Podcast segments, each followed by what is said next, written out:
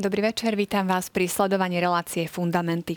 Dnes budeme pokračovať v liturgických témach, pozrieme sa na to, čo sme minule nestihli a bližšie si priblížime rôzne liturgické obrady či tradície. Verím, že nám zachováte svoju priazeň nasledujúcu hodinku.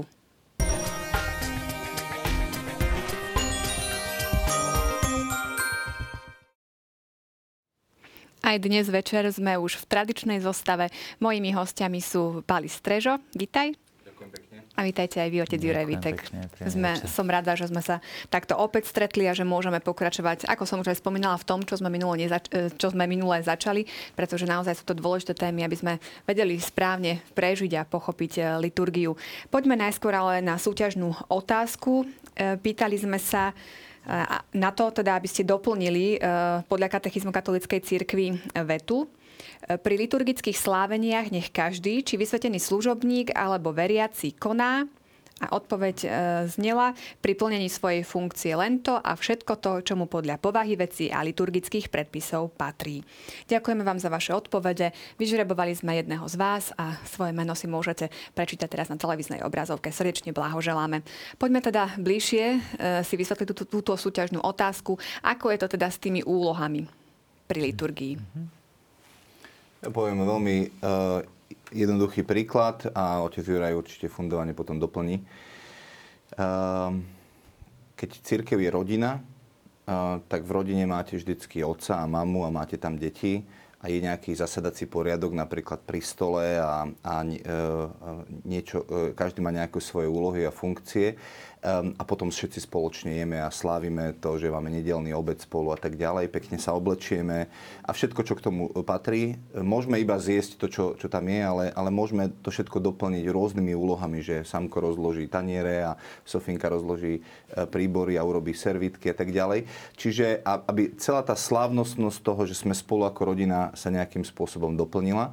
Um, a uh, keď je nás málo, tak e, nepotrebujeme veľa pravidiel, ale čím by bola sme väčšia rodina, tým viac pravidiel potrebujeme. A to je zákon, ktorý budú poznať ľudia z, či už z práce alebo kdekoľvek.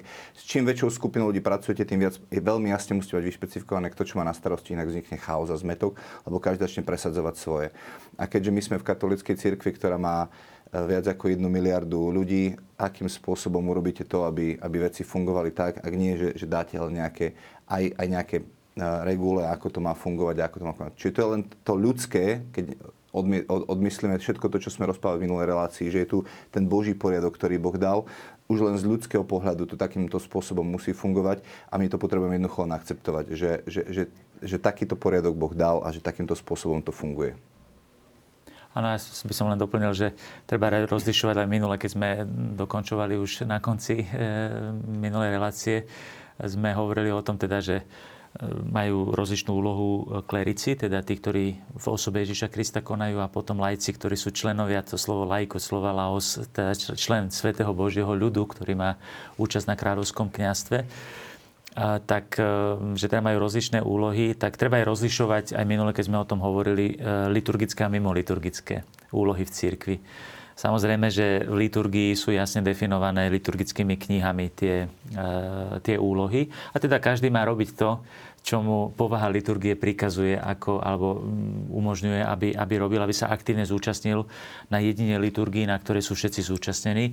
Ešte potom mimo liturgické rozličné úlohy, ktoré máme v cirkvi, tak tam je toho ešte, ešte oveľa viac. Ale teraz hovoríme o, o, o liturgii. No a tam je strašne dôležité len uvedomiť si, že to nie je, eh, tam, eh, to nie je v svetských kategóriách, že kto tam je dôležitejší, že kňaz, keď predseda tomu zhromaždeniu, tak on je ten najdôležitejší. Lebo v svetskom poriadku tak je, že kto vyššie, aj pán Ježiš eh, používa tieto obrazy, hej, že postup vyššie, ale hľadaj si najprv to posledné miesto. Lebo v liturgii ide v prvom rade o to, aby všetko slúžilo na to, aby sa sprítomnil Ježiš Kristus a jeho tajomstvo, ktoré nás vovádza do Božieho tajomstva. No a každý má inú úlohu pri tomto sprítomňovaní Ježiša Krista. Kňaz ho sprítomňuje svojou vlastnou osobou, e, ostatní ho sprítomňujú teda svojou, svojou prítomnosťou, potom je tam prítomný pod sviatosnými znakmi a tak ďalej. Čiže tá, tá, aj prítomnosť Krista v liturgii je rozmanitá. A treba sa v prvom rade sústrediť na ňu. Nie svetskými kategóriami, že kto je dôležitejší. No a e, preto sa tu hovorí, že každý má konať len to a všetko, čo mu podľa povahy veci patrí. No niekedy sa to stane, že povedzme lajkom môže byť ľúto, že oni teda nie sú tí, ktorí predsedajú, ale pritom je zvláštne aj to, že niekedy sa stáva, že kňaz sa povie, povie o dialog, začne dialog, poviem pán s vami. A to Bože zhromaždenie, ten Boží ľud má zaburácať, hej, že potvrdí teraz to, Boh je tu, s duchom tvojim. A kniaz povie pán s vami a kde si sa len tak potichučku akože od, odpovie, že no, s duchom tvojim, však to není zaujímavé, to len máme to my čo si odpovedať, ale práve uvedomiť si, že každé gesto, každou jednou vecou môžem po, napríklad postaviť sa v liturgii. Už som to spomínal svojho e, času, že e, aj to, že stojím v liturgii, znamená, to je, to je tá sloboda Božieho dieťaťa, že patrím do kráľovskej rodiny, e, do Kristovej rodiny a som spoludedičom vesmíru, spoludedičom Ježiša Krista. Čiže vnímať je, tu sa spomína, že podľa povahy veci je strašne dôležité, aby sme tej povahe veci aj rozumeli. Lebo potom sa nám zdá, že tam nič nerobíme, e, ale len nerozumieme tomu, že ak sme úžasne zapojení. Že aj tým nič nerobením vlastne veľmi aktívne sa zúčastňujeme na liturgii. Tak, presne tak. E, dáme teraz priestor diváckej otázke. E, píše divák, nepodpísal sa odkiaľ, nevadí, otázku poslal. Zaujímalo by ma, prečo máme v liturgii toľko pohanských symbolov zo starého rímskeho mitraizmu. Čo tam hľadajú oka, v trojuholníku slnka, mesiace, hadie palice. E, ďalej teda píše o tom, že či naozaj tá církev nie je takýmto spôsobom zmesou pohanstva a kresťanstva. A dokonca zacitoval aj zo zjavenia svätého Jana, kde sa, že či naozaj v kapitole 17, kde sa spomína falošná neviestka, či sa nehovorí o rímskokatolíckej cirkvi. Ďakujeme za otázku a teda pokúsime sa na ňu odpovedať. No ja by som mohol začať, Áno, alebo Pali potom doplní, je, že ja som veľmi vďačný za túto otázku, hoci teda z tejto otázky veľmi silne cítiť protestantská kritika. Možno si to divačka ani neuvedomuje, ale toto sú, toto sú by som povedal, veľmi silne inšpirované kritiky, ktoré zazneli v 16. storočí a ktoré si myslím, že vo veľkej miere majú v sebe trošičku čosi povrchného. Ono to napokon, tak by som povedal, že na povrchu to tak vyzerá, že, že katolická církev sa veľmi poškvrnila tým, tými okolitými kultúrami.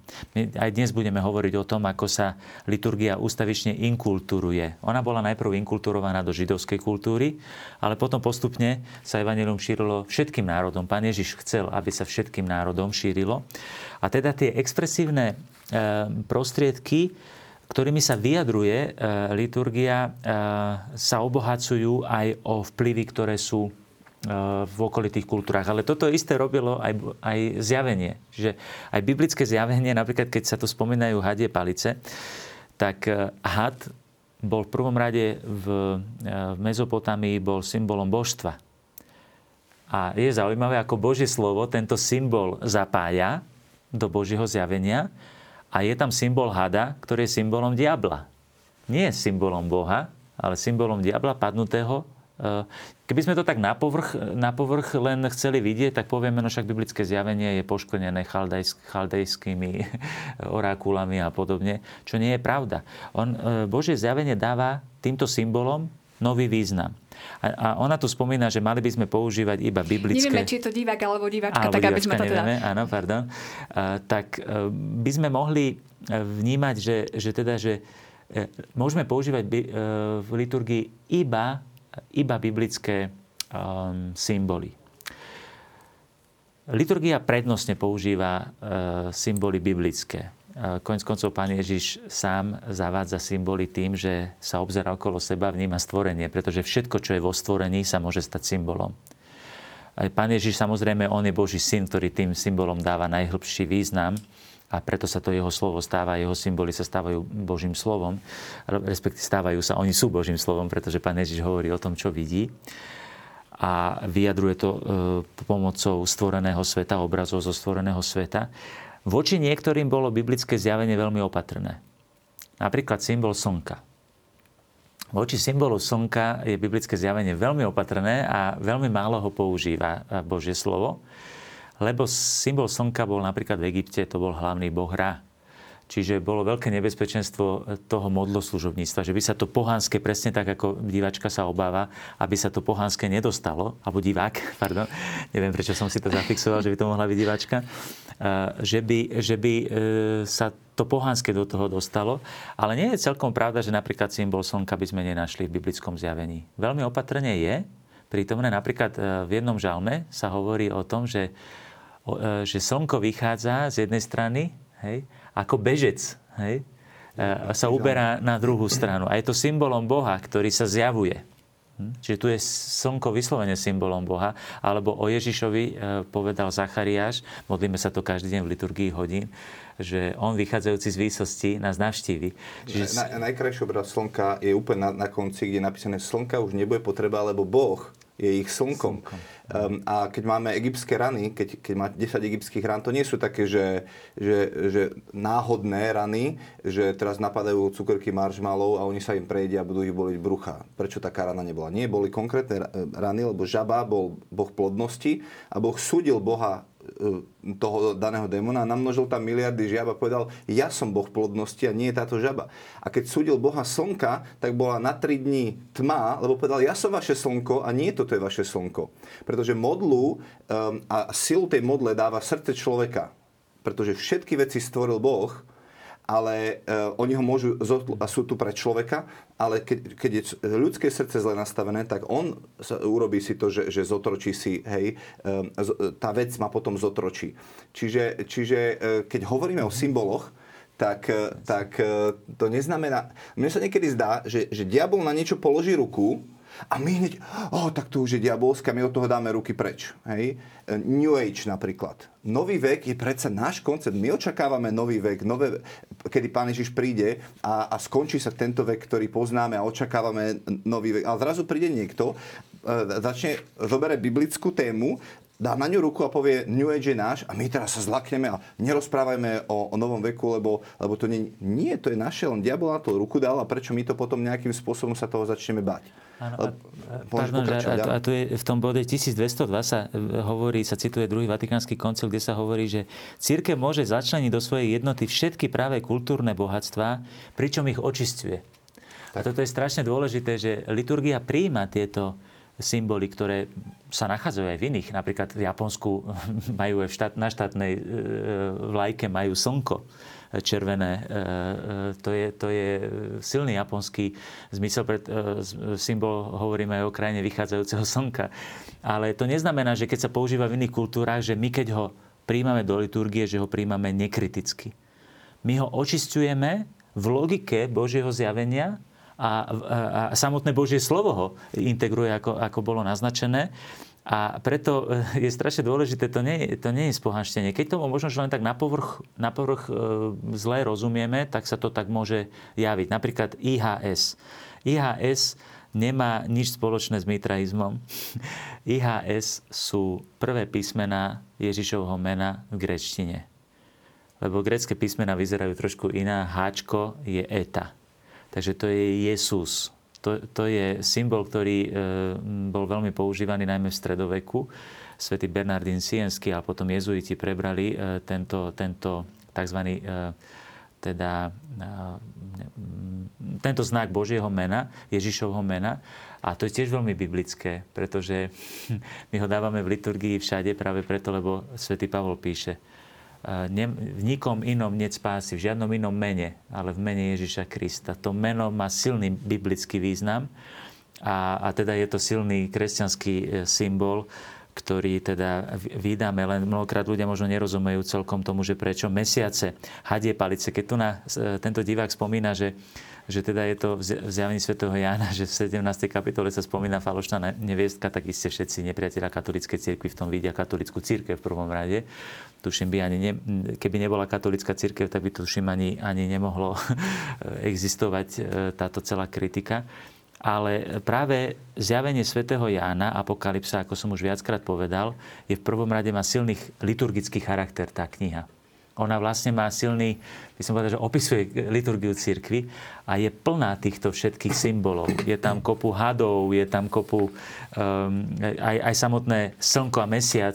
Zoberme si žena odeta slnkom a pod jej noho, nohami mesiac. Čiže všetky tieto symboly sa v liturgii veľmi dômyslene a v architektúre používajú, aby zvýraznili uh, napríklad chrliče uh, v gotických katedrálach keď sa zvonku pozrieme na gotickú katedrálu, tak máme pocit, že to tam je samé, samé príšery. Hej? Pretože tam sú tie chrliče vody, E, ktoré zvádzali vodu vlastne a dômyselne spravili chrlič, kde boli rozličné príšery, ktoré sú spomínané aj, aj vo Svetom písme ako symboly e, padnutých diablov a tak ďalej. Čiže tá špina, tá špinavá voda, ktorá tečie, ona, on ju chrlia všetky tieto bytosti, ktoré sú tam zobrazené, ale tým my nerobíme by som povedal, že my si nerobíme kult týchto všelijakých príšer, ale sú zapojené vlastne do, do tej dômyselnej architektúry, ktorá vníma, že toto sú všetky tie nízke bytosti, ktoré sú vzdialené od Boha a tak ďalej. Čiže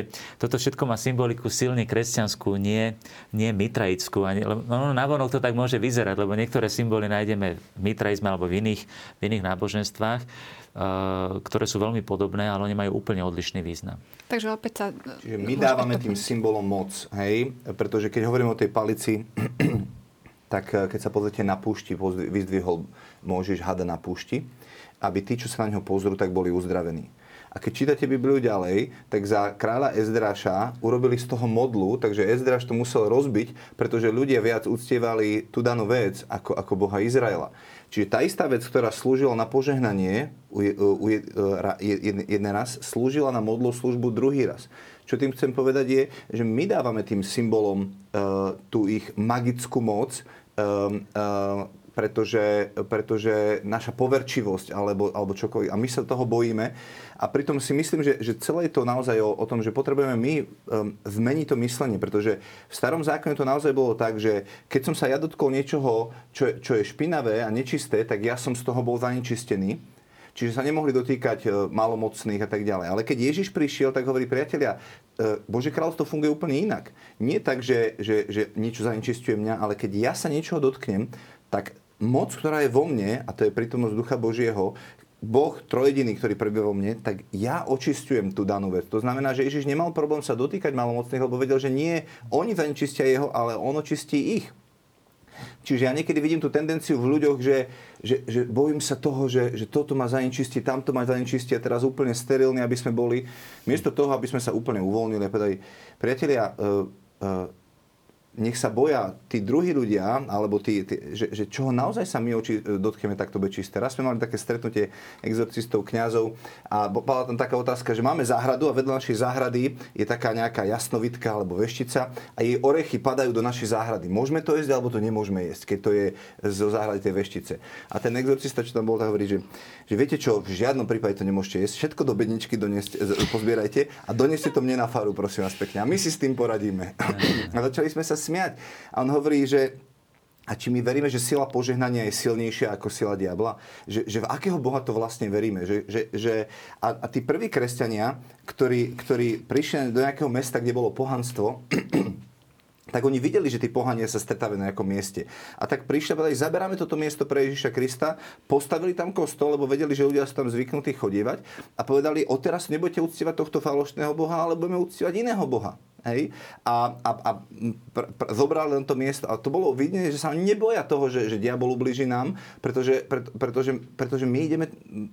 On je stvoriteľ. To je, e, to je úplne... To je tak, ako keď si povie... A teraz nehovorím, že tie symboly nemajú žiadnu moc naozaj majú moc tí, ktorí mu dávajú. To znamená, že všetci tí mágovia a čarodníci sa snažia prepašovať veci a neviem čo všetko. Um, ale, ale, ale opäť, diabol môže fungovať cez náš strach a čím viac my budeme mať strach z toho a poverčivosť z toho, uh, pretože strach funguje presne takisto ako viera, len v negatívnom. Čo je viera?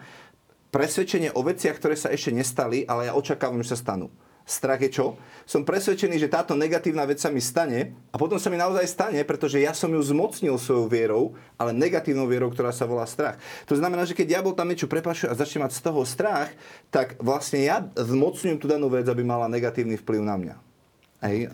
Možno, možno len na doplnenie isté, že sú celkom vynimočné prípady, kedy sa určitých predmetov môžeme báť, nad ktorými sa robili magické, magické obrady. Ale báť sa si ich máme v tom zmysle, že nemáme, nemáme tým, voči týmto predmetom vzbudzovať žiadnu vieru. Hej? Že spáliť, musí, áno, čo, musí, musíme výjsť z logiky toho, toho magického ale to neznamená, že, lebo povedzme, že môže byť aj, aj, aj hadia palica, ktorá nejakým spôsobom, povedzme, že nejaký mág nad tým čaroval a tak ďalej, tak to môže byť niekedy nebezpečné, lebo je to mm, vec, ktorá má čo, dočinenia s démonmi. Ale ako hovoril Pali, ja myslím si, že dneska, napríklad som sa stretol s tým, že na ružencoch eh, bol nejaký nejaký symbol, ktorý e, pripomínal niečo pohanské a tak ďalej a už to odhodili, lebo to je ruženec, fuj, to je ako keby niečo, čo má hneď e, ako keby to bolo posadnuté alebo niečo, lebo tam je symbol, ktorý sa na čo si podobá pohanské, tak to už je skutočne prehnaný, prehnaný postoj, ktorý skutočne čítať listy svätého Pavla, tam je to krásne vidieť, ako svätý Pavol práve toto vysvetľuje. Nemusíte sa báť e, to už teraz ale zachádzame trošku do inej témy, Áno. veľmi zaujímavej, ale bude určite priestor aj, aj, aj na toto. E, vráťme sa e, k liturgii a liturgickým symbolom tam, kde sme prestali e, minulú reláciu, bod 1145, je napísané, že sviatosné slavenie je utkané zo znakov a symbolov. Um, už veľakrát sme spomínali, že naozaj je to o tom, treba tomu len rozumieť. Um, ako sa naučiť keď už nie hneď rozumieť, ale aspoň vnímať, že je to niečo iné, ako sa na prvý pohľad zdá, alebo že je za tým niečo ukryté. Ano. Uh, ono toto je obľúbená Božia uh, cesta. Uh, boh miluje symbolické stvárnenie. Pán Ježiš, keď si čítame Evangelium, tak Pán Ježiš ustavične hovorí, čomu pripodobne Bože kráľovstvo. My sme už v predchádzajúcich reláciách hovorili o tom, že to tajomstvo je nevyslovné a nepochopiteľné. Ono, lebo to je samotná Božia podstata, ktorá sa, do ktorej vstupujeme v liturgii. A my, keby sme to chceli veľmi približiť človeku, tak nám hrozí, že to, že to tajomstvo banalizujeme alebo zmenšíme. A preto symbol je najlepšia cesta, ktorú Boh skutočne miluje symbolické stvárenie, lebo symbol mi naznačí, ale necháva priestor pre to obrovské tajomstvo. A preto myslím si, že by bolo asi nesprávne, ani neexistujú, niekto by sa mohol opýtať, dajte mi nejakú knihu, kde to všetko je vysvetlené. Sú aj vysvetlenia Sv. Omše, ale to nie je cieľom, lebo keby už bola vysvetlená tá Sveta Omša, už by tam nebolo tajomstvo. To tajomstvo znamená, že tá pravda, to svetlo, to, to, tá, uh, ten obsah je tak veľký, že moja hlava, môj rozum ani moje srdce to nie je schopné obsiahnuť. E, Svetý Pavol to tak povedal, že, že Boh nám pripravil to, čo ani srdce, ani, ani ľudská mysel nemôže dosiahnuť. A práve ten symbol, e, ten znak naznačuje a dáva priestor preto, aby som dozrieval. Čiže ja by som povedal, že to je určitá didaktika, určitá pedagogika liturgie, ktorá ma, som sa e, práve tu rozprával e, s jedným e, z pracovníkov televízie, ktorý hovorí, že inak vnímam už dneska liturgiu, než som mu vnímal, keď som mal 14 alebo 15 rokov. No vďaka Bohu. Lebo to je práve tá vec, že to je niečo, čo sa ustavične vyvíja, lebo vnímanie symbolu Petra sa ospravedlňuje, že trošku hovorím dlho, ale ja som o tom urobil doktorát, ktorý má 600 strán, takže sa mi o tom ťažko hovorí. Že, že ten, ten, ten symbol v prvom rade vnímam jeho podobnosť a nepodobnosť. Hej, napríklad Pán Ježiš použije symbol, aj v liturgii máme symbol, poviem príklad, pomazania. Pomazanie je niečo, čo je aj na čisto e, prirodzenej úrovni pochopiteľné. Pomazanie bol liek, je to niečo, čo je voňavé. To znamená, to sú vlastnosti, ktoré sa podobajú na to, čo pomazanie v liturgii znamená. Znamená, že ma lieči, lieči moje srdce, v prvom rade moju dušu a voní. Čiže je to niečo, čo ma zušlachtuje, niečo, čo ma, čo ma pozdvihuje na vyššiu úroveň, niečo, čo ma zbožstvuje. Hm? Čiže to, sú, to je tá prvá rovina, na ktoré môžem porozumieť symbolu. E, a e, to je na základe podobnosti a nepodobnosti so stvoreným svetom. Božie veci sa podobajú, na, Bož- na, na tie stvorené veci, ale ešte viac sa nepodobajú. A ja musím vo viere odhaliť, v čom sa nepodobajú. A práve e, to je druhý, druhý stupeň, to je práve viera. Viera to sú obsahy, ktoré musím hľadať pravdy viery, ktoré musím hľadať. Čiže napríklad, keď vidím to pomazanie, napríklad sa udeluje sviatosť birmovania, že, že sa udeluje pomocou oleja, ktorý, ktorým sa máže čelo birmovanca tak e, musím si uvedomiť, že to pomazanie je, je v prvom rade, pravda viery hovorí, že cez tú sviatosť dostávam Ducha Svetého a tak ďalej. Čiže druhý stupeň porozumenia toho symbolu, toho znaku, tie najsilnejšie symboly, najsilnejšie znaky sú sviatostné znaky, že sviatosti, sedem sviatosti, a e, vo viere potom, len to musím práve poznať tie pravdy viery, preto študujeme aj katechizmus. Že štúdium katechizmus mi pomáha aj v tej liturgii sa lepšie e, orientovať. Nie je skatechizovaný kresťan, ten tam neuvidí skoro nič, lebo to sú všetko veci, ktoré vyjadrujú pravdy viery. E, čiže to je druhý stupeň. A tretí stupeň, najdôležitejší je, kedy ja v tých symboloch postupne rastiem, takže Boh zapaluje plamienky lásky v mojom srdci voči nemu samému a v úkone lásky ja zažívam Božiu prítomnosť. A vtedy padajú všetky tie, tie stvorené veci, všetky znaky a som tu len ja a je tu môj osobne spoznaný Boh vo viere a v láske a ja v tom symbole zrazu spoznávam, Boh je tu. A, a to je ten najvyšší, najvyššie pochopenie e, symbolu liturgického, akokoľvek, či je sviatosný alebo iný. E, vtedy ja zažívam Božiu prítomnosť. A to je najlepšie prežívanie liturgie, ale to už sú skutočne tí, by som povedal, že zduchovnení ľudia, ktorí majú... Práve to som sa chcela opýtať, lebo ako naozaj znie to krásne, uh-huh. ale e, Zdá sa mi to ako taká dlhá cesta k pochopeniu každého jedného symbolu, čo nehovorím, že je zlé, len e, keď si to predstavím, že teraz idem na Svetu Omšu a každý jeden úkon, symbol, znak mám takto prežívať, či je to vôbec možné. E, neexistuje nejaká prípustná skratka? A na to, máme, na to máme práve že celý život a preto sa nemôžeme nudiť na liturgii, pretože každá sveta omša mi prináša nový aspekt, nové, pod, aj, a nové zjavenie a tak ďalej, lebo potom aj podľa liturgického roku iné, iné rozpoloženie mám, iné zápasy prežívam vnútorné a preto ma iná vec oslovia. Preto ona je nevyčerpateľným pokladom, ktorý ma ustavične e, oslovuje. Nikdy sa nemôžem nudiť, len musím byť aktívny. A práve tá aktivita je v tomto. To je to neviditeľné. To je tá aktivita srdca, ktorá sa snaží spoznať toho osobného Boha. Svetý Tomáš Akvinsky prestal písať teologickú sumu, najväčšie dielo teologické, aké bolo kedy napísané, a skončil ho písať pri e, Svetej Omši, keď slúžil Svetú Omšu. Upadol do extázy, do Božej prítomnosti a keď sa prebral, tak hovorí, už nemôžem písať. Prosili ho na kolenách, bratia Dominikáni, aby pokračoval. Nemôžem. To, čo som napísal, je len slama. Hmm. Mlátenie slamy oproti tomu, čo som teraz zažil pri Svetej Omši. Ale k tomu tiež dozrel. Či, či nás to vovádza do hĺbšej reality. Tá, tá, tá hmatateľná vec, nás má, sviatosti sú viditeľné znaky neviditeľnej milosti. A, skrze, a Boh vie, že sme stvorení z, z tela a krvi a potrebujeme sa hmatateľne dotknúť veci, aby sme sa otvorili pre tú e, druhú zjavenú pravdu, ktorou je Boh sám. Preto ten katechizmus rozlišuje štyri také základné typy znakov. Jeden hovorí, že znaky zo sveta ľudí, potom znaky zmluvy, znaky prevzaté Kristom a sviatostné znaky. Čo týmto vlastne katechizmus hovorí, je to, že stvorenie je dobré. Keď Boh stvoril svet, tak povedal, je to dobré. Čiže znaky zo sveta ľudí, Boh neustále hovorí, že stvorenie je dobré, keď sme aj o tých znakoch hovorili, že nám to diabol pokradol a také symboly. Stvorenie je dobré, lebo ho stvoril Boh a my ho skrze e, dielo Krista očistujeme e, na to, aby bolo ešte krajšie. Čiže to, to je prvá vec. Aby, e, keď Ježiš hovoril, že podobenstvo o rozsievačovi a potom začal vysvetľovať. Zem je toto kríky sú toto, zrniečko je toto. Aby nás voviedol do toho, že rozmýšľajte o, o úplne niečom inom, že ako, vám, ako, ako Božie slovo ku vám prichádza, že srdce, akým spôsobom funguje, čo všetko vám ako trnie dokáže tam výraz. Čiže on hovorí, že, že hovoril jazykom, ktorému ľudia rozumeli, čiže polnospodárským, aby zjavoval veci, ktoré boli nebeské. Ale to ukazuje, že ten polnospodársky jazyk tam vložil Boh, ktorý predzvedel, že raz príde Ježiš a vysvetlí im to, aký otec skutočne je. Lebo Ježiš hovorí, nikto nepoznal otca, iba syn, iba ten, ktorý bol v lone otca a ja som o ňom prišiel porozprávať. Čiže Boh to dopredu vpísal do stvorených vecí, ale my sme to len hmlisto poznali a Ježiš prišiel a, a potvrdil, že stvorenie je dobré. To je prvá vec. Druhé boli znaky zmluvy.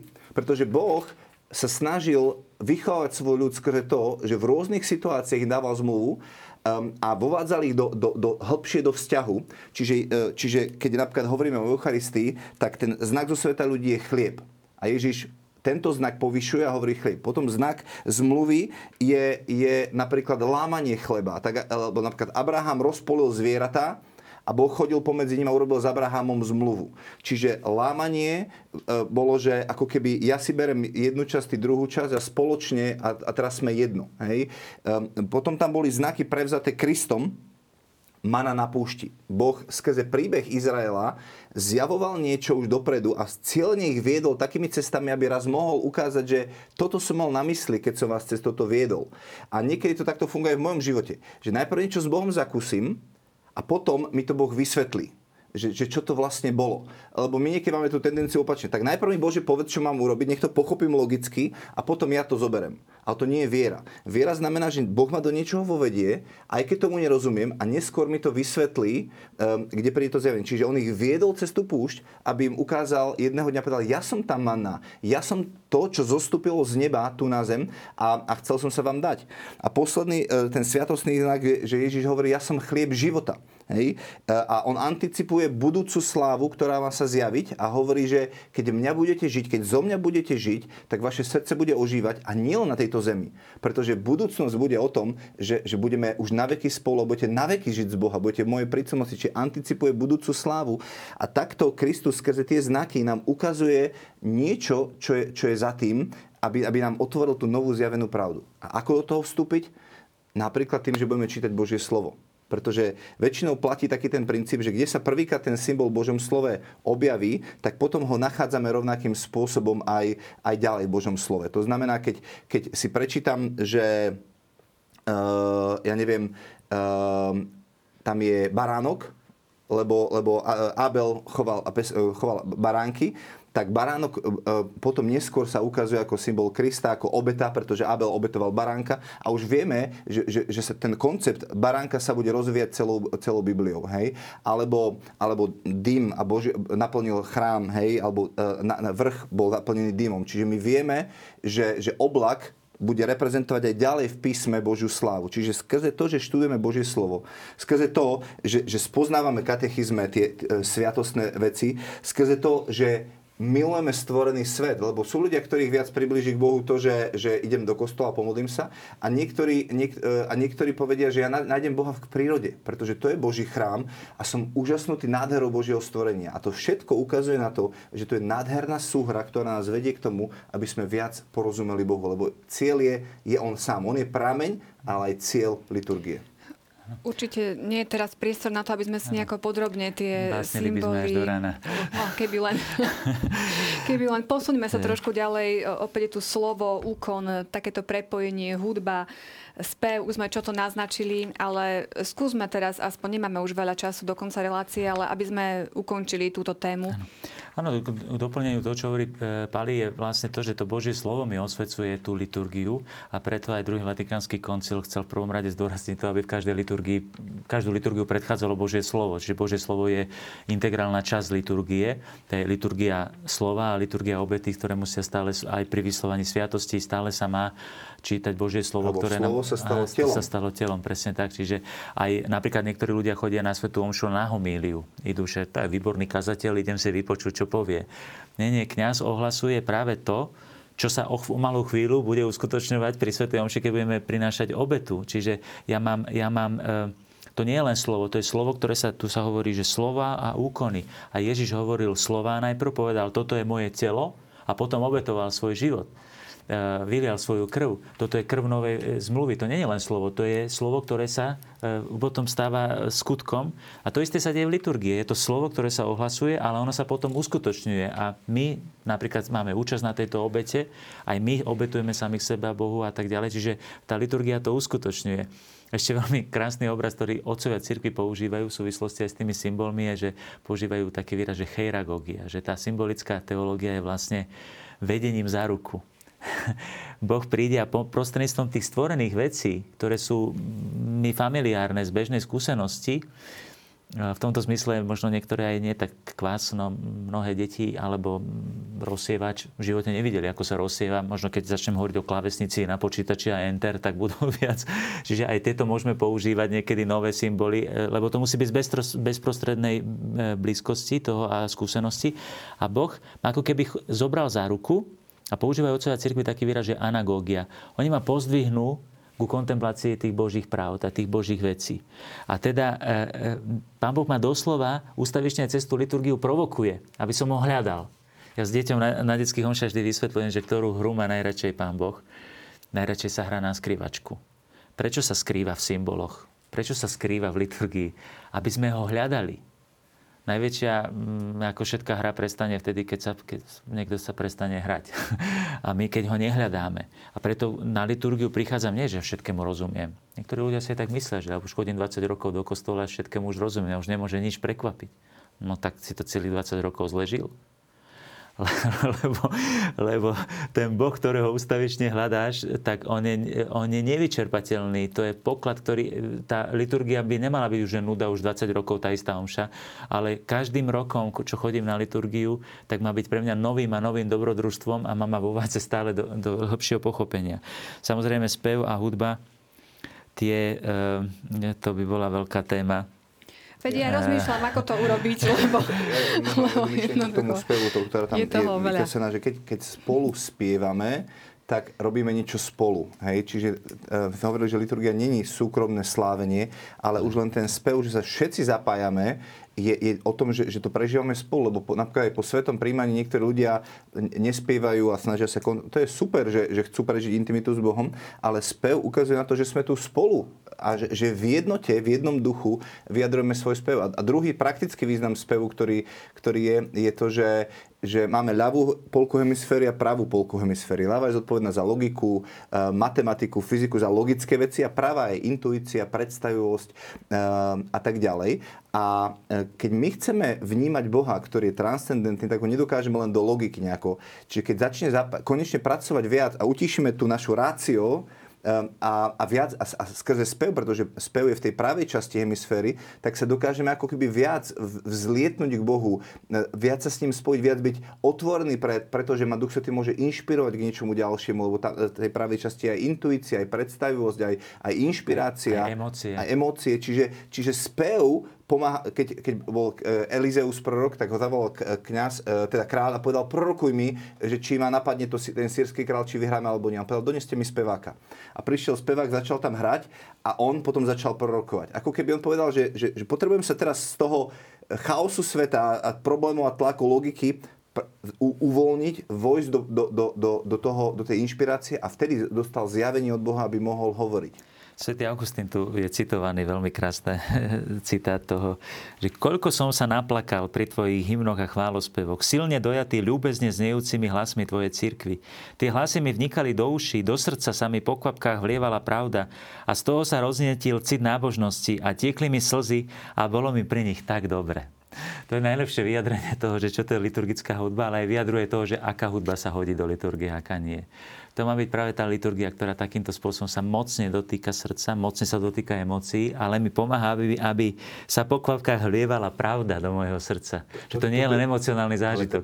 Jeden, jeden, jeden človek raz povedal, že uh, hudobníkom svojim hovorí, že, že skladajte také piesne, ako chcete, aby církev vyzerala za 5, za 10 rokov pretože tie piesne sú spievané pravdy a my istým spôsobom formujeme ľudí k tomu, aby, aby skrze to verili a po kvapkách to vchádzalo do nás. To znamená aj piesne, a preto ten organista, ktorý sa týmto spôsobom vchádza do liturgie, na ňom veľmi záleží už len to, aký výber piesni dá.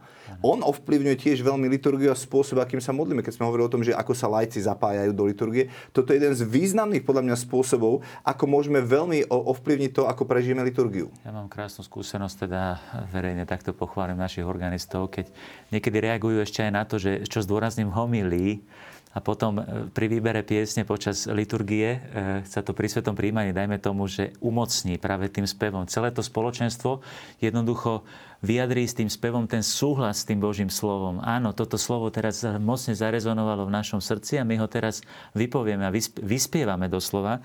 A preto je ale aj dôležité, že tu sa spomína, že texty určené na posvetný spev nech sú v súlade s katolickým učením, ba nech sa vyberajú najmä zo svätého písma z liturgických prameňov. Čiže je dôležité, aby aj ten spev, to nie je len e, emocionálny zážitok z toho, že pekná melódia, aj to je dôležité, aby bola pekná. Hovorím, aby to nebolo niečo svetského charakteru.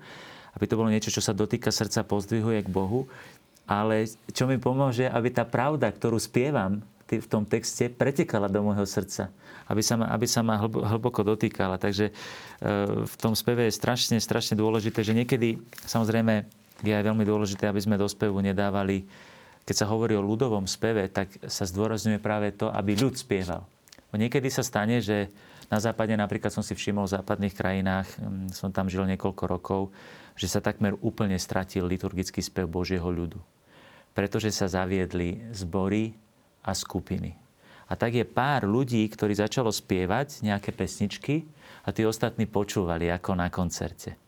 Môže byť niečo aj také, ale len vyslovene na, na spestrenie tej liturgie, že a, a, ale veľmi je dôležité, aby sme podporovali spev ľudu, aby ten ľud, ako spomenul Pali, sa zjednotil v tej modlitbe že aby, prípadne aj keď sú niektoré moderné formy, aby sa to ten Boží ľud aj učil, aby, aby, aby sa zapájal do toho spevu, aby to nebolo vystúpenie nejakej skupiny. Ešte na záver aj zatlieskajú. Pekné vystúpenie bolo. To nie je cieľom liturgického spevu. Ale zapojiť do tej liturgie a do toho hlbokého prežívania. Isté niekedy môže byť aj, aj solový spev a podobne, ktorý napomôže. Niekedy sa to robí cez antifóny, že antifóny sa odpovedajú a potom je krásny spev aj umelecký, ktorý e, už spieva odborník na spev. Svetý Augustín povedal, že kto dobre spieva, dvakrát sa modlí. A on povedal, že kto dobre spieva. A on hovorí, ako je to dobre spievať? A on hovorí, spievať srdcom, že to je ako pri jasote. Že keď jasá srdce, tak e, takým pekným vyjadrením to bolo, keď sa v tých trávniciach e, ľudia pri, pri práci e, spievali tak až tak ujúchali, viete, že, že pritom aj tak zakričali, lebo chceli tú radosť zo života, zo seba vydať a on hovorí, túto radosť, ktorú my prežívame zo stretnutia s Bohom, máme vložiť do spevu. Čiže iste taký spev, niekedy tá istá pieseň, ako si to povedal aj minule, že tá istá pieseň dvomi srdcami sa úplne inak zaspieva, lebo tá interpretácia je úplne iná, že keď je to bez viery, tak je to jednak svetský spev, ktorý sa nedotýka srdca, keď je to bez lásky, tak je to častokrát spev, ktorý skôr prekáža modlitbe, ako napomáha. Koľkokrát tie piesne sú ťahavé, také všelijaké človek to spieva len aby to bolo. Ale koľkokrát v kostole cíti tú, tú, tú atmosféru toho, že tí, tí ľudia sú hlboko ponorení do modlitby a keď ten kostol zabúráca tým liturgickým spevom, tak to je, skutočne sa dvakrát modlí, lebo toho tak povedia, že strhne do tej modlitby. že aj keď príde takým, s takým tým srdcom, by som povedal, utrápeným, uboleným, možno aj krízou viery, aj tak, že sa zanedbal modlitbu a tak ďalej, ten spev častokrát dokáže strhnúť pre, pre, pre tú horlivosť. Ďalšia téma, sveté obrazy. Aspoň naozaj v krátkosti nechám na vás asi, čo mi k tomu poviete a televíznym divákom, lebo chcem ukončiť túto tému dnes a bude to aj na samoštúdium trošku, ale zase je tu priestor aj pre divácké otázky do budúcej relácie. Takže otec Juraj, začneme Možno tu len veľmi obrazom. krátko by som povedal, že bola dlhá diskusia v prvých storočiach cirkvi, či sa majú uctievať obrazy v súvislosti s prvým prikázaním, teda že neurobíš si podobu tak to je strašne dôležité, že my si nerobíme podobu v cirkvi, lebo podobou, Ježiša, podobou Boha je Ježiš Kristus. E, Boží syn je obrazom Boha. My sme stvorení na Boží obraz. A tento obraz sa stal telom, stal sa viditeľným. A to je logika e, zobrazovania v cirkvi a veľmi je tu citovaný práve jeden z najväčších otcov cirkvi, svätý Jan Damascenský, ktorý hovorí, Boh, ktorý nemá ani telo, ani podobu, kedy si vôbec nebol predstavovaný obrazom, ale teraz, keď sa Boh stal viditeľným v tele a žil s ľuďmi, môžem urobiť obraz Boha primerane tomu, ako sa dal vidieť. My však s odhalenou tvárou vidíme, na, hľadíme na pánovú tvár. Čiže my v tej ikonografii aj liturgickej, v tých obrazoch, ktoré máme v kostoloch, zobrazujeme Krista, a tí, ktorí sú pripodobnení na obraz Krista, teda svätí a anieli. Čiže my, my tú nebeskú církev zobrazujeme týmito viditeľnými obrazmi a sú oni ako keby takými oknami do toho Božieho neviditeľného sveta. Pán Ježiš povedal, keď sa ho opýtal Filip, ukáž nám Otca, to nám postačí. A on hovorí, Filip, toľký čas som s vami kto vidí mňa, vidí Otca. Čiže my hľadíme na Ježiša Krista, na jeho ľudskú prírodzenosť, ktorá sa e, ktorá potom pretvára aj prirodzenosť svetých a preto aj svetých zobrazujeme. A na túto ľudskú prírodzenosť, ktorá je zobrazená na obraze, e, kontemplujeme Božieho Syna v lone Trojice. Čiže my všetci vieme, že zíde z očí, zíde z mysle, poznáme to, že zabudáme, preto si na chladničku dávame fotky našich blízkych, aby sme si ich pripomenuli, dávame si tam rôzne odkazy. Toto je logika, ktorú Boh mal aj pre Izraela. Hovorí, napíš si Božie slovo na, na, na, dvera, na veraj dverí, na, na svoju ruku si ho napíš a tak ďalej, aby, aby si neustále bol konfrontovaný s tým, že to uvidíš a pripomenie sa ti to. Pretože v minulosti nebola televízia, um, tak ako vy zvýrazňujete, a ľudia nevedeli čítať a písať, no ako im to zvýraznite, ak nie obrazom. Uh, a využívame dary, ktoré nám Boh dal, dar kreativity dá a tak ďalej, aby sme vykreslili čo najkrajšie. Ale dôležité je to, že, že ja neúctievam tú fotku, ktorá vysí na, na mojej chladničke. A aj keď ju poboskám, neúctievam tú fotku ale, pardon, ale toho človeka, ktorý je na tej fotke, jemu prejavujem svoju úctu a lásku a, a, a teším sa na neho a tak ďalej. A jasné, že on to nevidí, necíti, pretože je na tej fotke, ale Boh je iný. Boh to vidí, Boh to cíti um, a mne to, mňa to má pozdvihnúť. Preto boli rôzne kapličky um, po, po, po, po poliach a, a tak ďalej. A ľudia mali vo zvyku sa prežehnať, keď išli okolo kríža pretože, pretože vždycky si chcem pripomínať to, že, že, že Pán Boh tu je, chodím s Bohom, chcem byť v Jeho prítomnosti neustále celý deň um, a tie, tie obrazy nám to v tom všetko majú pomáhať a pozdvihovať nás. Dokonca uh, na východe kresťania aj také robili, že keď sa otočili k východu, vždy sa prežehnali. Lebo ešte aj ten východ im pripomínal prichádzajúceho pána Ježiša. Čiže človek, ktorý je ponorený do Božej prítomnosti, on ho vidí všade. On sa snaží ho, tak povediať, viete, to máte ako zamilovaný človek keď je chlapec zamilovaný do dievčaťa, tak už len keď vidí podobnú vetrovku, ako to dievča nosí, tak už si na ňu spomenie, už mu srdiečko bije, že ona má také... Není to ona. Viete, že snaží sa ju vidieť všade. E, čokoľvek vidí, niekde si zabudne šál, tak si, si ho dá k, k srdcu, že teda to je moja milovaná to je človek, ktorý je zamilovaný. A keď my žijeme v tej Božej prítomnosti a hľadáme toho svojho Boha, tak potom ho hľadáme všade. A, a sa ho snažíme si aj pripomenúť a, a zobraziť. to je to úskali, že ľudia niektorí môžu uctievať a môže sa im dostať modlou a to je, to je normálne, že, že vždycky toto úskalie je a Boh taký jednoducho je, že, že nám dáva vždycky slobodu a my tým, tým veciam dávame potom ten význam. Uh, už niekoľkokrát sme tu spomínali, že liturgia sa riadi s tými pravidlami. Takisto aj tá ďalšia téma, ktorá, ktorú chcem otvoriť, uh, a teda odpovede na otázku, kedy sláviť, nám ponúka tému liturgického roka. Mm-hmm. Opäť v krátkosti áno, vás áno. poprosím, možno aspoň priblížiť, že naozaj sú to nejaké pravidlá a že nie je to len tak samoučelné vyberanie liturgických čítaní. Áno. Tu je práve to strašne dôležité, že zachovaj poriadok, poriadok zachová teba. Obrovské bohatstvo e, viery, ktoré teraz už e, e, niekoľko mesiacov, už dá sa povedať rokov, preberáme, vidíme, že koľko to chce času, aby sme sa do toho ponorili a že to nevieme naraz jednoducho obsiahnuť. A ten liturgický čas má práve tento rozmer, že my v čase ústavične vstupujeme do toho, do tej väčšnosti. Pretože väčší vstúpil do nášho času plnosti časov Boh sa stal človekom v plnosti časov. Ten, ktorý je v lone Otca, nám priniesol o ňom zväzť. A teda, keď Boh vstúpil do času, keď sa Boží syn vstelil, tak v tom momente tento čas už prežívame plnosť času. A v tejto plnosti času, my v tom chronologickom e, čase, ktorý, ktorý stále beží, my môžeme do každého toho času vstúpiť, v tom čase vstúpiť do väčšnosti. A to sa deje v liturgii. A preto my, samozrejme, že my nevstupujeme do tajomstva narodenia pána iba 25. decembra, keď máme liturgické obdobie Vianoc. Ale eh, je to, by som povedal, že prežívanie jednotlivých aspektov našej viery, ktoré sa rozlož, rozloží v čase. A teda my, keď vstupujeme samozrejme na Vianoce do tajomstva e, narodenia pána, tak čo slavíme? Slavíme Svetú Omšu. A Sveta Omša je čo? Je s pritomnením umúčenia, smrti a zmrtvých stane Ježiša Krista. Čiže my v každom jednom tajomstve slávime všetky ostatné tajomstvá. Len naša myseľ nie je schopná to celkom poňať. Aj to sväté písmo. My ho nevieme naraz prečítať všetko. My to dávame do času. A práve v tomto zmysle je, je zvláštne, že to tento, ten rytmus liturgického slávenia, ja sa musím priznať v mojom, mojom vlastnom živote, ale vidím to v živote svetých, ako špeciálne milosti dostávali práve na tie konkrétne sviatky. Svetý Filip Neri dostal dar Ducha Svetého, rozšírenie srdca e, e, v roku 1544 práve na Turice, keď církev sláví vyliatie Ducha Svetého. E, Sveta Tereska vstúpila do tajomstva Ježišovho narodenia, ktoré znamená, že Boh sa stáva malým aby sme sa my mohli stať veľkými a silnými, tak ona z tej svojej detinskosti, precitlivelosti, citovej e, nezrelosti dozrela, dostala mimoriadný dar e, uzdravenia. Kedy? Na Vianoce, po polnočnej omši.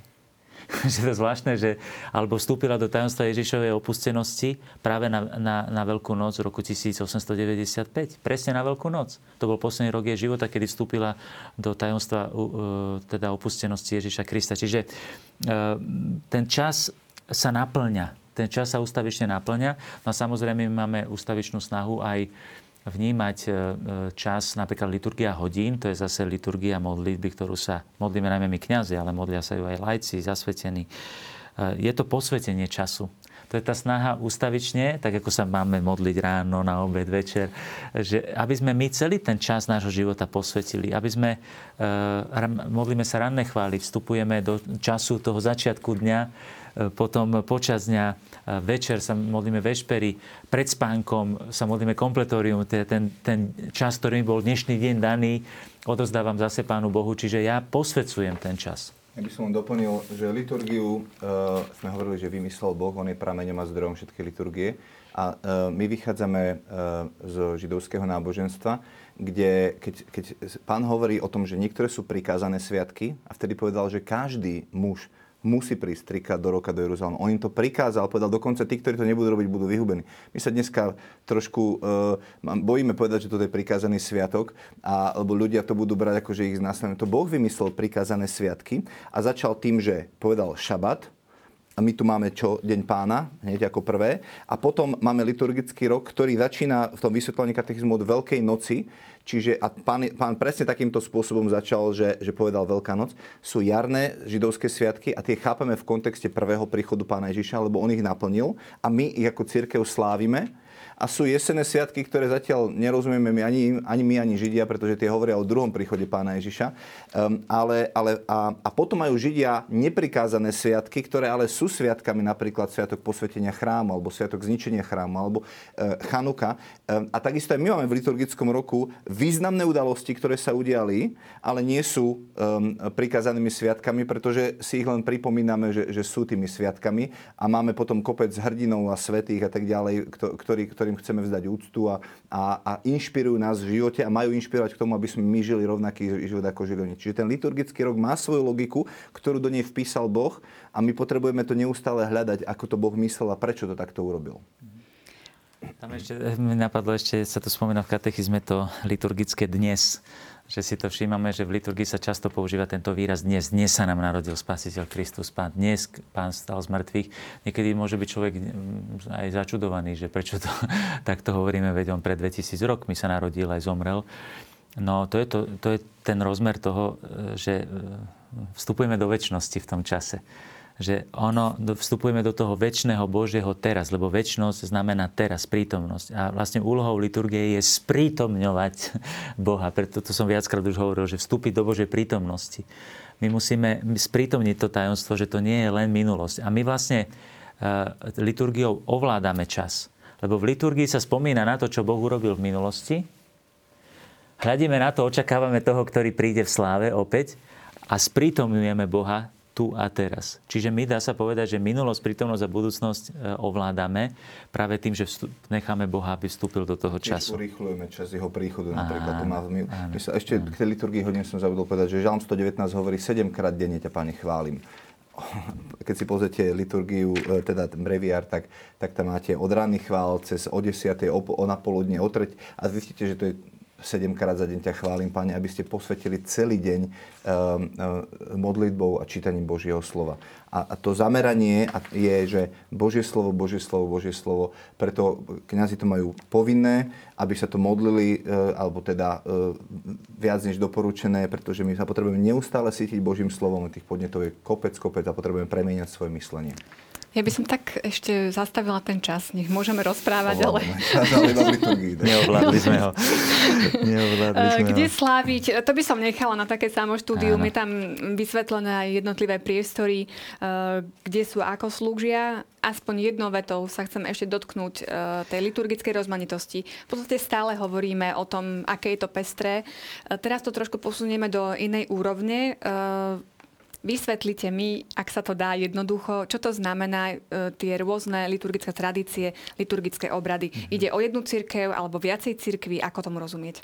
je to trošku zložité, ale ja skúsim to takto, že v, počas dejín církvy, ktorá sa bohužiaľ rozdelila e, na východnú a západnú, teda tu, tá katolická církev sa rozdelila na tá, ktorá má tú liturgiu právu, tak ako má byť, na východnú a západnú a teda existujú dnes tzv. pravoslavné církvy. Ale niektoré z týchto sú aj zjednotené s Rímom, takže tým sa to len celé komplikuje, ale môžeme povedať, že my máme veľkú úctu aj pravosláviu, pretože má všetky platné sviatosti a platnú liturgiu. Takže, to sme vlastne už spomínali. To sme spomínali, áno. áno. Čiže medzi týmito rozličnými tra- e, liturgickými tradíciami sú aj pravoslávne, aj katolické. Teda aj tí, ktorí sú zjednotení s pápežom, aj tí, ktorí nie sú zjednotení. Ale v každom prípade aj tá pravoslávna vyjadruje určitú, určitú bohatosť.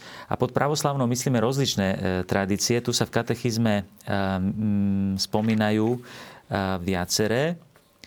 To 1203. 1203, ďakujem. Čiže sa spomína napríklad e, na západe vznikli, my poznáme tú latinskú tu si musíme uvedomiť, že my sme jedna z tradícií. Latinská e, Sveta Omša na Slovensku máme v prvom rade latinskú a potom máme tzv. gréko-katolickú. To sú katolíci, ktorí majú iný, inú tradíciu, e, iný obrad, e, byzantský obrad. Čiže tu máme ale ten je východný, ten priniesli z východu. Na západe ešte máme aj niektoré ďalšie, napríklad ambroziansky. E, ten je v Miláne v Miláne, ktorého zakladateľom bol, dá sa povedať, svätý Ambros, veľký, veľký učiteľ cirkvi a otec cirkvi. A do dnešných dní v Miláne sa slávi ambrozianský ritus, nie latinský. Aj latinský, ale ambrozianský je zachovaný. E, po väčšine tie ostatné, e, na západe sa po väčšine zachoval ten, hlavne ten latinský. Ale na východe ich je veľmi veľa. Napríklad, okrem byzantského, ktorý u nás používajú grekokatolíci, je aleksandrijský, koptský, sírsky, arménsky, maronický, chaldejský. Ja som mal možnosť napríklad trošku viac eh, spoznať sírsky eh, obrad antiochijský, ktorý bol v Palestíne. Ešte v prvých storočiach som študoval východného otca církvy Dionyza Ropagitu a mal som možnosť vidieť, že popri všetkých tých, tých rozmanitostiach týchto rítov, ako to Pali spomenul už v minulej relácii, že zostáva niečo, čo je nemeniteľné to znamená, že tá stavba Sv. Omši, Omše je, je identická vo všetkých storočiach. Tie výrazové prostriedky sú e, rozličné. E, niekedy jemne sú malé odchylky e, v poradí tých vecí, ako idú. Povedzme bosk pokoja. U nás je to v obrade svetov príjmania, v niektorých obradoch je to po evanieliu. Tak to bolo sa zdá, že aj v apoštolskej církvi. Ale to sú detaily, ktoré nemenia pravú povahu. A tu si hovorí katechizmus, že je strašne dôležité, že liturgická rozmanitosť môže byť prameňom obohatenia, ale môže vyvolať aj napätia, vzájomné nepochopenia, bajschizmy. Bohužiaľ sa to aj v dejinách stalo. Ale hovorí, že církev sa vlastne v, tom, tejto rozmanitosti prispôsobuje rozličným kultúram, ale to je to, čo sme teraz vysvetľovali, že pritom si vyžaduje obrátenie srdca a ak je potrebné, aj zanechanie starodávnych zvykov, ktoré sú nezlučiteľné s katolickou církvou. Čiže aj dnes je taká výzva, že nemali by sme sa e, prispôsobiť modernému svetu a teda vniesť do liturgie niečo, čo by bolo moderné. Áno, máme, ale musíme to robiť s veľkou múdrosťou a s poznaním celej liturgickej tradície církvy, aby sme zanechali všetky zvyky, ktoré sú nezlučiteľné s katolickou vierou. Pali. Myslím si, že je, je, to, čo ma fascinuje, že katolická církev má 24 katolických cirkví, hej, dohromady. My vidíme iba rímsko-katolickú, ktorú tak nazývame, ten latinský Čiže obrad. obradov, áno. Obradov, a ich 24 rôznych. A pre mňa je to fascinujúce, že, že akú štedrosť, rozmanitosť a slobodu vyjadrenia kultu a uctievania Boha katolická církev dáva. A popri tom hovorí, ale zachovajme to, čo, to, čo nám Kristus odovzdal a vložte si do toho to svoje, čím posvetíte tú svoju danú kultúru alebo to, kde vy žijete. Ďakujem pekne. Eh, ja som to nie až tak samoučelne teda hnala, aby sme uh, ukončili túto tému, ale aj z toho dôvodu, že uh, otec Juraj, ste tu teraz uh, s nami, nechcem to naposledy, ako keby sme sa učili už definitívne, ale naozaj pre túto chvíľu v, v rámci teda relácií fundamentov vám veľmi pekne ďakujem. Od budúcej časti sa opäť stretneme s Marekom Krošlákom, s ktorým sme túto reláciu začínali. Tak srdečná vďaka za každý váš postreh, každé vaše slovo. Ďakujem pekne. Veľmi obohacujúce. Ja k tomu dodám len na vysvetlenie pre našich divákov. Chcem sa im poďakovať za priazeň a za tieto mesiace, ktoré sme mohli spolu stráviť. Je to taký spôsob vojsť až doslova do obývačky ľuďom, takže som za to veľmi vďačný aj televízii Lux. Ďakujem v prvom rade vám dvom za, za pomoc a za, za túto úžasnú spoluprácu. Hm, Pali, ďakujem za, aj za tvoju, najmä za tvoju pokoru, s ktorou, s ktorou túto prácu robíš a prajem všetko najlepšie vám obidvom aj do ďalších dní a možno niekedy v budúcnosti sa uvidíme. Kvôli e, mojej zaneprázenosti žiaľ musím nechať túto prácu. Budeme sa tešiť určite na nejakú ďalšiu príležitosť, kedy budeme môcť spoločne takto ďalej debatovať a je tu ešte na záver súťažná otázka. Napíšte aspoň 5 rozličných liturgických obradov. Ako sme spomínali, je ich až 24, takže verím, že 5 určite nájdete a svoju odpoveď nám pošlete na adresu fundamenty.tvlux.sk.